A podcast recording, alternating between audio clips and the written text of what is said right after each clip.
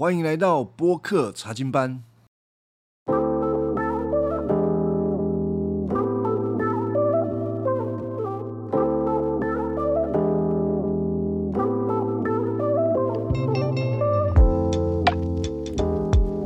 好，我们今天要来看的进度是《创世纪》的第二十二十章，可能也会走到二十一章。啊，其实这里是一个完整的段落，但是这个段落的起因呢，是从十八章开始的。十八章，神向亚伯拉罕显现，跟他说：“啊，我要应许你，啊，成为大国。然后，除了你自己成为大国之外，也要透过你来祝福世界上面的万国。而这个应许要如何实现呢？”我们端看十九章、二十章所发生的事情，我们会发现，这个应许要成就，若神不介入，亚伯拉罕是不可能完成的。因为十九章发生了什么事情？十九章就是索多玛、俄摩拉被这个上帝给毁灭了，是一次的审判。并没有因为亚伯拉罕对神，呃，在神的面前有一个代祷，所以这两座城就免于审判。那十九章我们也看到了罗德，我们之前有谈到罗德的下坡路，他整个人生因着在索多玛、俄摩拉里面，他并没有。在因着他认识神，所以就有一个信心的行动。反倒十九章让我们看见，虽然罗德是得救了啊，但是他是灰头土脸的。他作为我们的一个借鉴。那十九章之后呢的二十章，就是我们今天的主要进度，就是亚伯拉罕跟亚比米勒的故事。那这两个人呢，我是觉得很有趣。亚伯拉罕是一个从外地来的，呃，寄居者，啊，住在那边住了几十年了。亚比米勒嘞，亚比米勒他是我看一下，他是基拉尔王，就是那一个地区的王。他这个地区位于。应许之地的西南方，比较靠西南的位置。那这个位置通常是，如果你要从迦南到埃及，都会经过的。所以，这个亚比米勒他并不是现在二十章才认识亚伯拉罕，他从亚伯拉罕刚来这个地方的时候就已经认识了亚伯拉罕。他为什么会来呢？为了他要躲避那个饥荒啊，他要去埃及的时候，经过了这个基拉尔这个地方。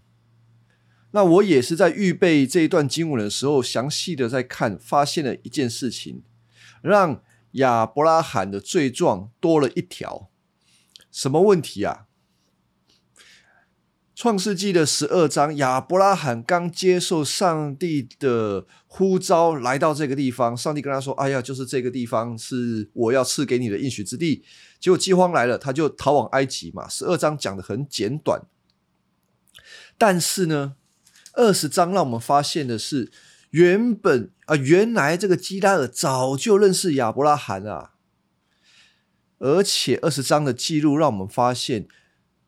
当初他经过基拉尔这个地方，已经跟这里的人说：“吼吼，啊，这个萨莱啊，还没有改名之前的萨拉是我的妹子啦。他不是到了埃及才跟埃及人说这是我的妹子，他是沿路都在撒谎的。哦，这个亚伯拉罕，我就说，如果不是上帝的开恩、怜悯跟出手介入。”这个应许是不可能的，并且呢，十八章的时候，我们看到了亚伯拉罕接受了一个我讲算是一种门徒训练。神说：“哦，要给亚伯拉罕成为大国，那首先你自己要像个样嘛，因为国家从你这个家庭先开始啊。你这个做父亲的不像样，你怎么让自己的家庭强壮嘞？是不是？所以在整个亚伯拉罕为……这两座城市索多玛和摩拉带倒的过程，我们都看见了亚伯拉罕应该显现出来的信心都显现了。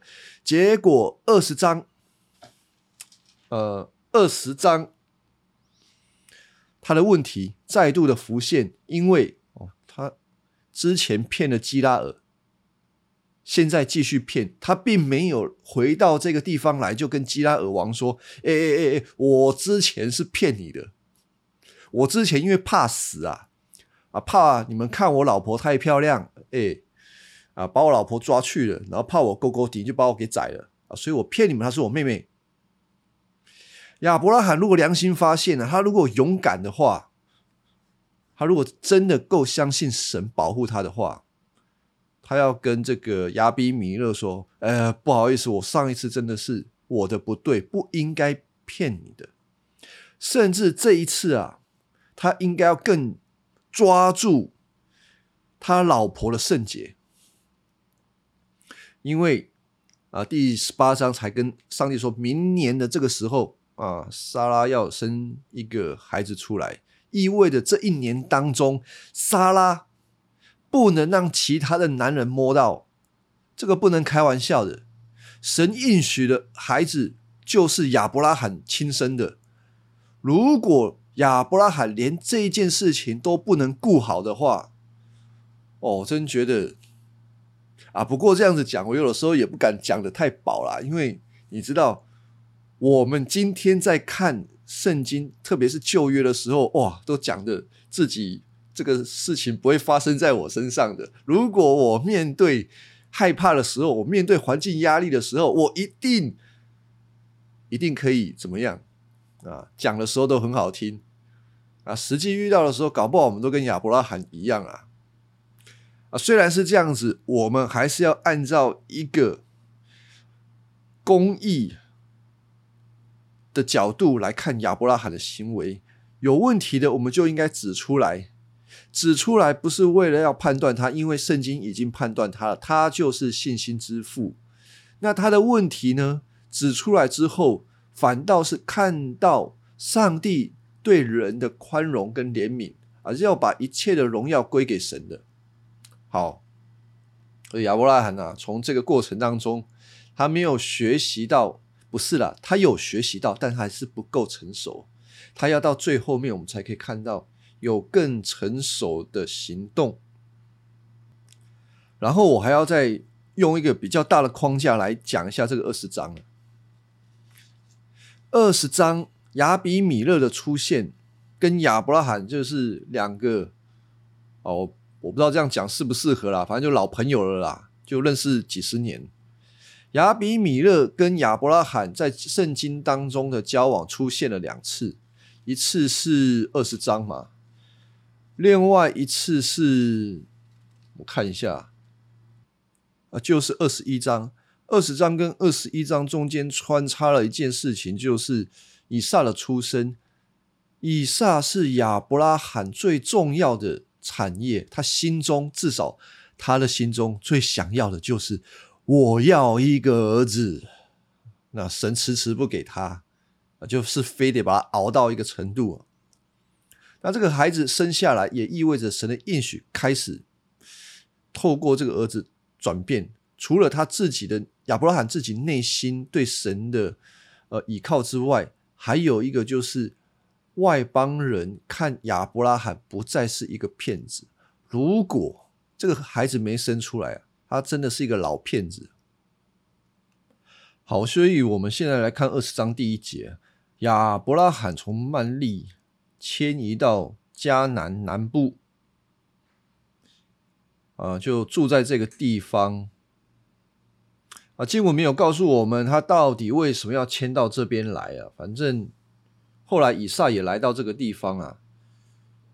那二十章第二节，亚伯拉罕就对那边的人说：“他的妻子莎拉是自己的妹妹啊。”结果嘞，啊，基拉尔王亚比米勒就派人把莎拉给接去了。哎呦，他这么一讲，这个亚比米勒啊，可能早就已经想望这个莎拉很久了。这一次，这个亚伯拉罕啊，又来到他们的土地啊，怎么能够让莎拉再跑掉嘞？赶快找人把莎拉给带来。亚比米勒把这个沙拉带走有毛病吗？哎，其实没什么毛病哎，那是人家妹妹啊，亚伯拉罕自己没跟人家讲清楚的啊。但问题是，如果莎拉真的被怎么样了，那应许之子怎么生得出来？所以第三节啊，有一天晚上，上帝在亚比米勒梦里跟他显现，他说：“你该死啊！你夺了这个女人是人家的妻子。”啊，那时亚比米勒还没有亲近莎拉，就说：“哎呦，我主啊，啊，我是无辜的，你要消灭我和那个我的人民吗？”啊，亚伯拉罕他自己说啊，这个女子是他的妹妹，啊，这个女子也这样承认啊，我做这个事情问心无愧，我没有做错事。那上帝呢，就在这个他的梦里面跟继续跟这个亚比米勒说啊，啊，是啊。我知道你做这个事情问心无愧，所以我是来阻止你，免得你得罪我。你不许侵犯她。现在把女子归还给她丈夫，她是先知，她会为你祈求，使你不至于死。但是我警告你，如果你呃不把这个女子归还，你和你的人民都要死。就这样，亚比米勒啊，吓死了。这个神直接向他显现，他可能会因着娶这个女人，造成他跟他的百姓死亡。所以呢，第二天早上，亚比米勒就召集所有的臣仆，把事情的发生原委啊都告诉他们，顺便呢啊把这个事主找过来，就是亚伯拉罕啊，问他说：“哦。”老兄啊，你怎么这样待我？我是有什么地方得罪了你？你用这个事情这样子把灾祸带给我跟我的国家，做这种事情，为什么要这样子做？亚伯拉罕说什么？他说：“我以为这个地方的人都不敬畏上帝啊，他们为了要夺走我的妻子，杀掉我。其实她是我妹妹，她跟我是同父异母的兄妹。后来呢？”跟我结婚，所以在上帝叫我离开故乡啊，到异国的地方去。然后我跟他讲，我们到哪里去，你就要说我是你哥哥啊，这就是你对我的恩情。好，这个是亚伯拉罕的回答。他如果不回答，倒还好啊。他一回答哦，那个稍微有一点那个。怎么说？你们仔细看的话，应该会很火大。他的整个回答就是在狡辩，在为自己脱罪。他说：“他真的是我妹妹啊，我同父异母的妹妹，后来跟我结婚的啊。那到底是妹妹还是妻子啦？你为了要保护她的话，你一定会说她是你的妻子。你在跟她说什么妹妹？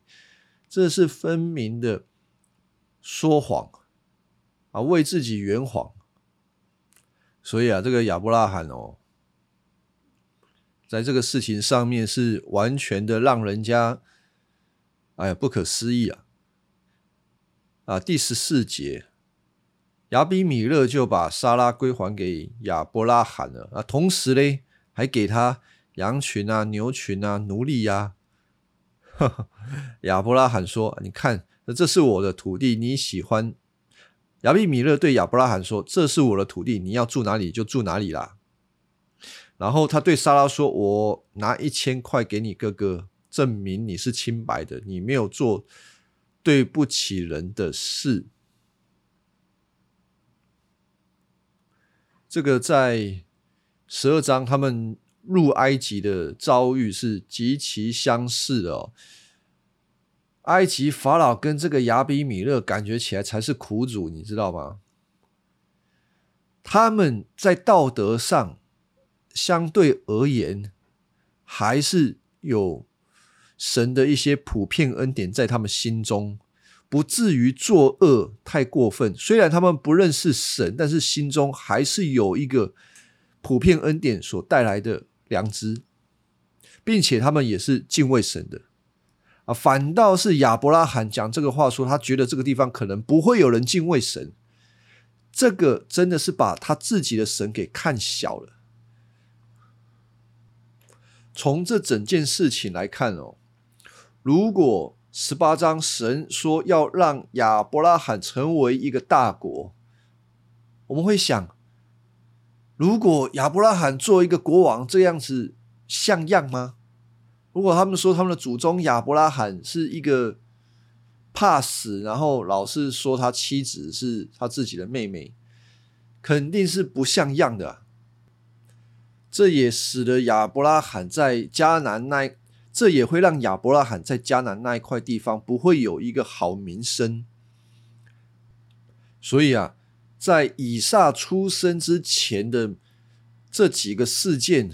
我们可以说是一片愁云惨雾。上帝自己所带领出来的亚伯拉罕、罗德，他们都没有在那个地方得到一个所谓很完全的对神充满信心的行动。没有一个是灰头土脸，一个是变成骗子、胆小鬼。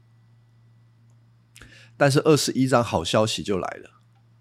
神透过他的应许啊，按照他的应许，让莎拉生了一个儿子。亚伯拉罕呢，他也非常顺服神的旨意，把这个孩子取名叫做以撒。在以撒出生后的第八天，给他施行割礼，成为圣约家庭的一员。以撒出生的时候，亚伯拉罕一百岁。莎拉就说：“上帝使我欢笑。”啊！听见这事的人也要跟我一起欢笑哦。他很开心，这个孩子总算是生出来了。萨拉不再会觉得好像都没有孩子，没有办法生育这件事情，使他能够抬起头来。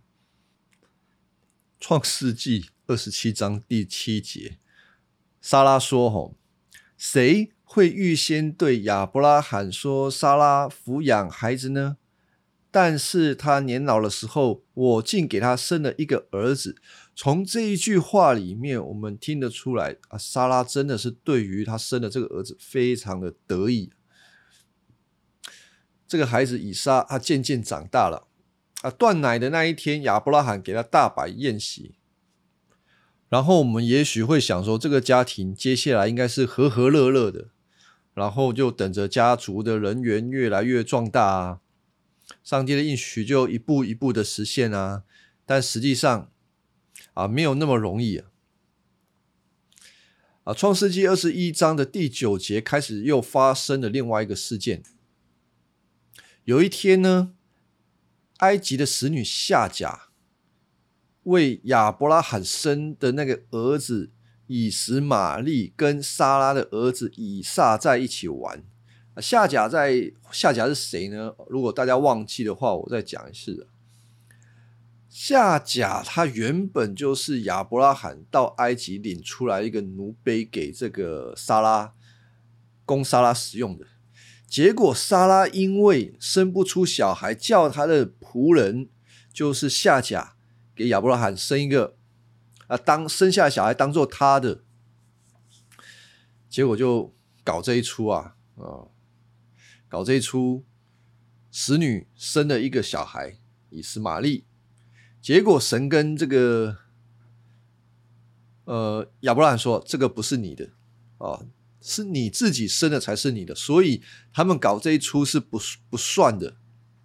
反正这个家庭呢，就是一个男人亚伯拉罕，两个女人，一个是莎拉是正宫，小妾是夏甲。那两个都各生了他们的小孩子，那小孩子跟小孩子一起玩，应该是很正常嘛。那莎拉现在生了这个以撒，以撒还小，但是这个以实玛利可能已经十几岁了。有一个事情就是，莎拉看到他们在一起玩，啊，大的玩小的，啊，也只能大的玩小了，小的还那么小，怎么玩大的？哦，他们一起玩嘛。可是莎拉一看不对，这个做妈妈的都特别厉害。圣经里面有很多女性的角色，真的是比那个做丈夫还来的敏锐。他们说。莎拉说：“他们在一起玩耍，这个玩耍或者在一起玩，不管你哪一个版本怎么样翻译，重点就是这个以实玛利是用一种轻视的、窃笑的、玩弄的方式在笑这个以撒。做妈妈一看就知道这样不行，她的孩子会受到危害。”于是，莎拉就跟亚伯拉罕说：“你把这个女仆跟这个儿子赶出去。这个女人跟儿子，跟我们的儿子以撒不能够一同承受你的产业，肯定会对你造成对你的儿子造成危害。记得吗？以实玛利要出生之前，上帝怎么说这个孩子？像个野驴，不能被人欺负。”他反倒是他很会欺负别人，所以亚伯拉罕就非常的苦恼。那因为老婆跟他讲这个事情嘛，而且这个妾被赶过一次，现在又回来，又要再赶一次，实在于情于理哦，都说不过去。但是这个事情是莎拉自己单纯的意思吗？没有哦。第十二节，亚伯拉罕正在苦恼的时候啊，神就对他说：“你不要苦恼，照莎拉的话去做。以撒要得到我所应许的啊。至于啊，这个以实玛利啊，神会另外赐福给他们，会让他成为另外一个国家，因为他也是你的儿子。反正呢，就是对亚伯拉罕说，照着撒拉的话。”把他们这母女赶出去。那这个事件呢，在保罗的加拉太书里面也解释了一次。按照应许生的才是后裔啊，那不是按照应许生的，是不能承受神的产业的。保罗在加拉太书里面，主要是透过这个来谈到。律法主义跟福音之间的关系，但是我们今天没有要讨论这一个主题。那我们需要再继续下去下面的经文啊，第十四节啊，第二天一大早，亚伯拉罕就拿了粮食跟一袋水给夏甲，让夏甲把孩子带走啊，打发他们离开那个地方啊。我自己是在想说，奇怪啊，亚伯拉罕，你就是给他们。一个皮带的水这样子到底是怎么回事？有我实在是想不出来，怎么有点看起来就是很寒酸啊！啊，反正就离开了下甲，就离开那个地方，到了别是巴，就是旷野的那个地方，结果迷路了，水喝光了啊，不知道该怎么办。夏甲就把孩子放在树底下，然后。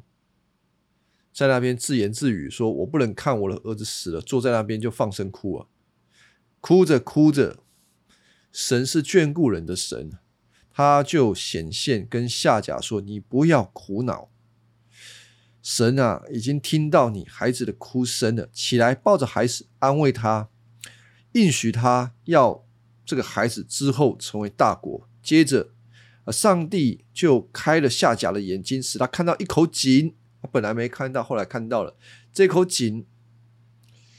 他借着这口井盛满了他的皮带给孩子喝，那他们就解了渴。啊，上主就带领这对母女，让他们渐渐长大。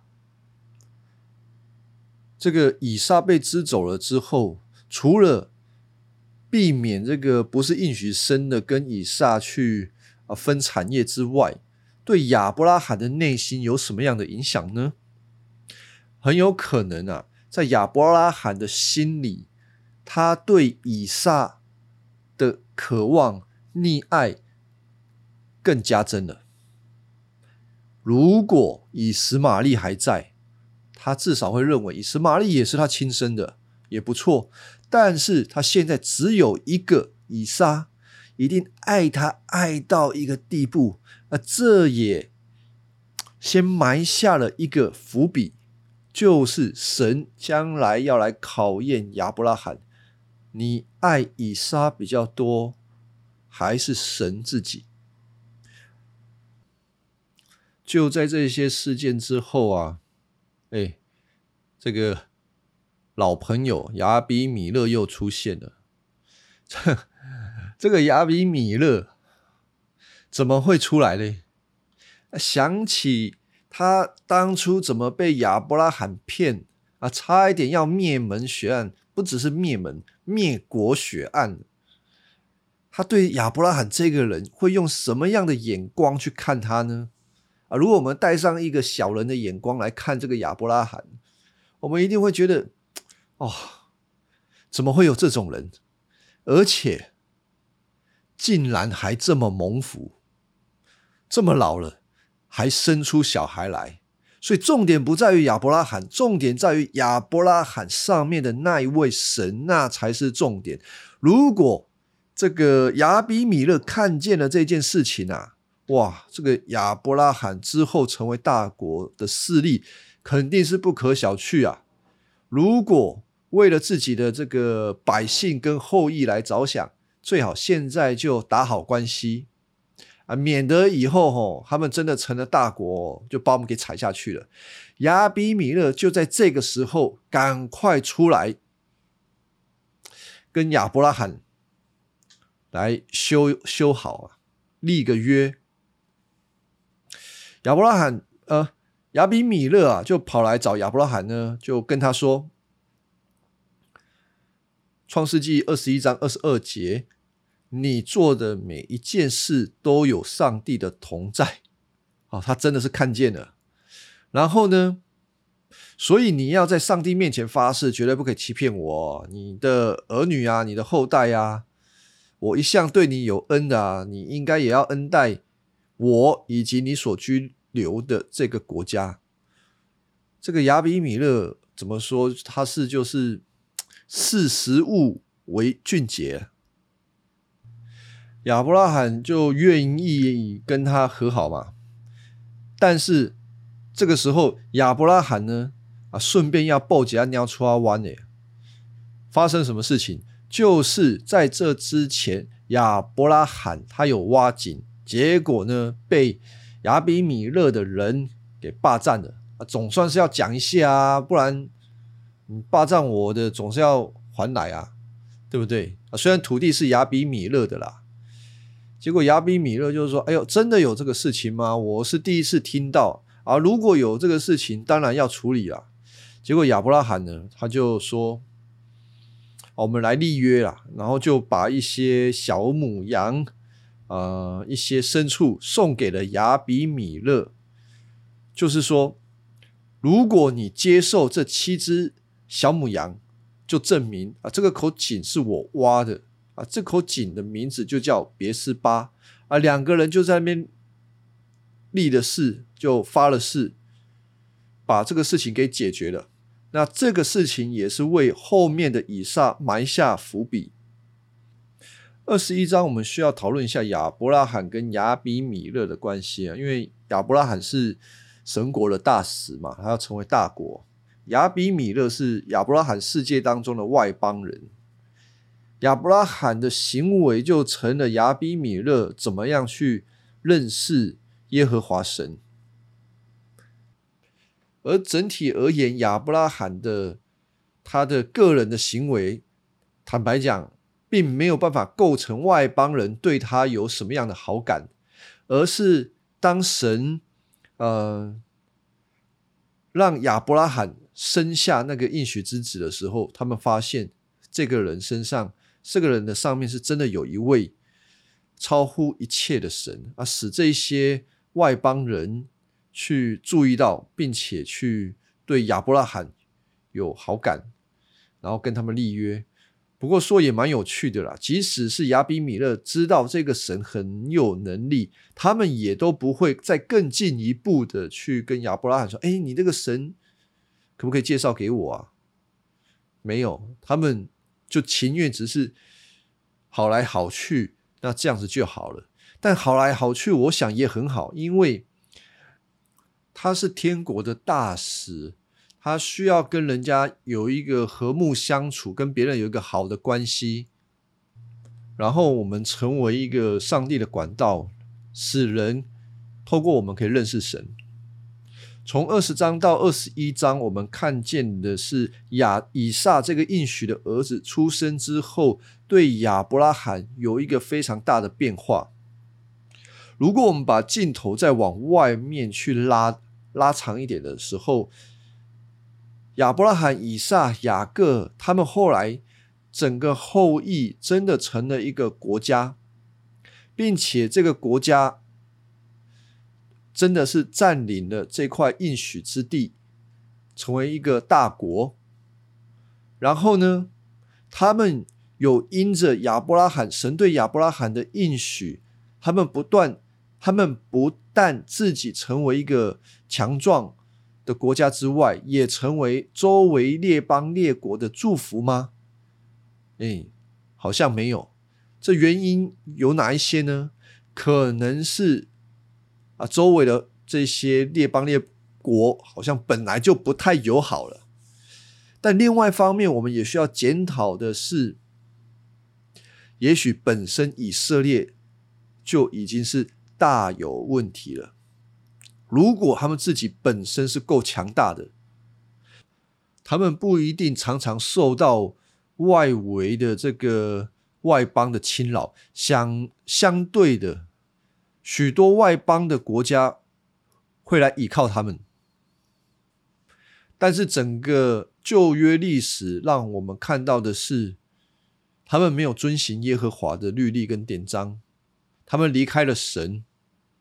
他们在神原本所应许的事情上面是失败的。整个以色列到了新约的时代，被殖民在罗马帝国的权力之下。以色列人或者说那个时候的犹太人，也是处于一个愁云惨雾的状况之中。然而，真正的那一个以撒。应许的儿子就在这个时候生出来了。在路加福音第二章有一个记载，就是耶稣的父母亲约瑟跟玛利亚按照摩西律法，把头生的孩子奉献给主，他们就把耶稣带到圣殿里面，在圣殿里面。有一个先知，他叫做西面。这个西面，他这一辈子在做什么事情呢？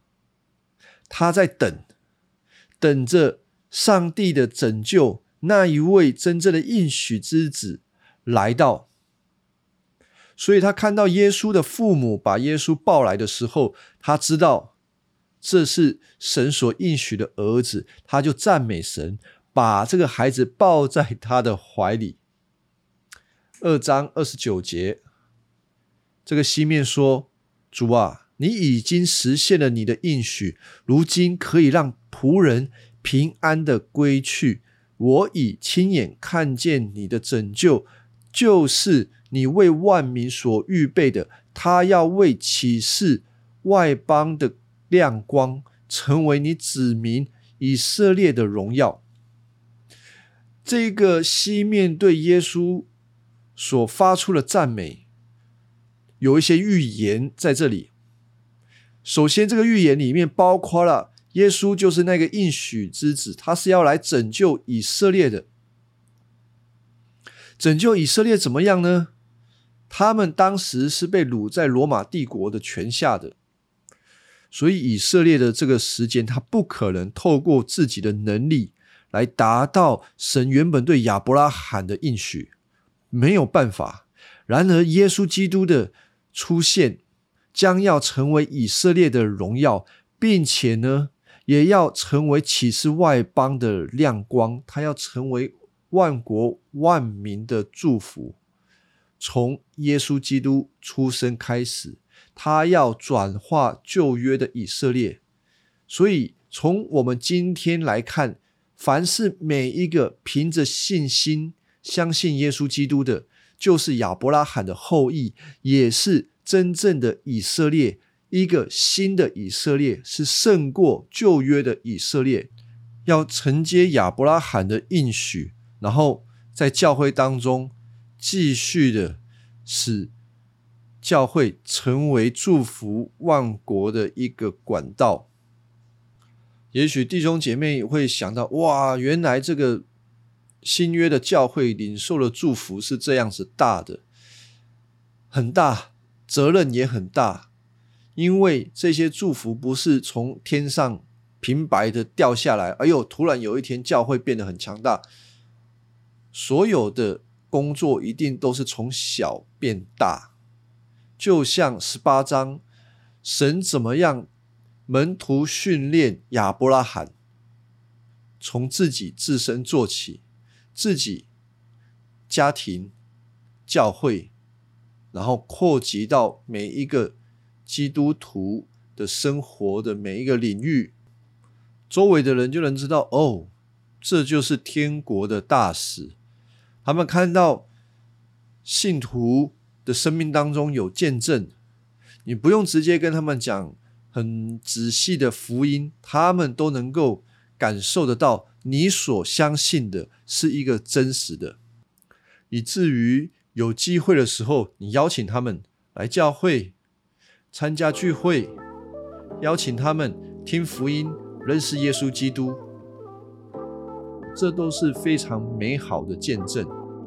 好，我想今天这个创世纪二十章、二十一章就讲到这边，谢谢各位的聆听。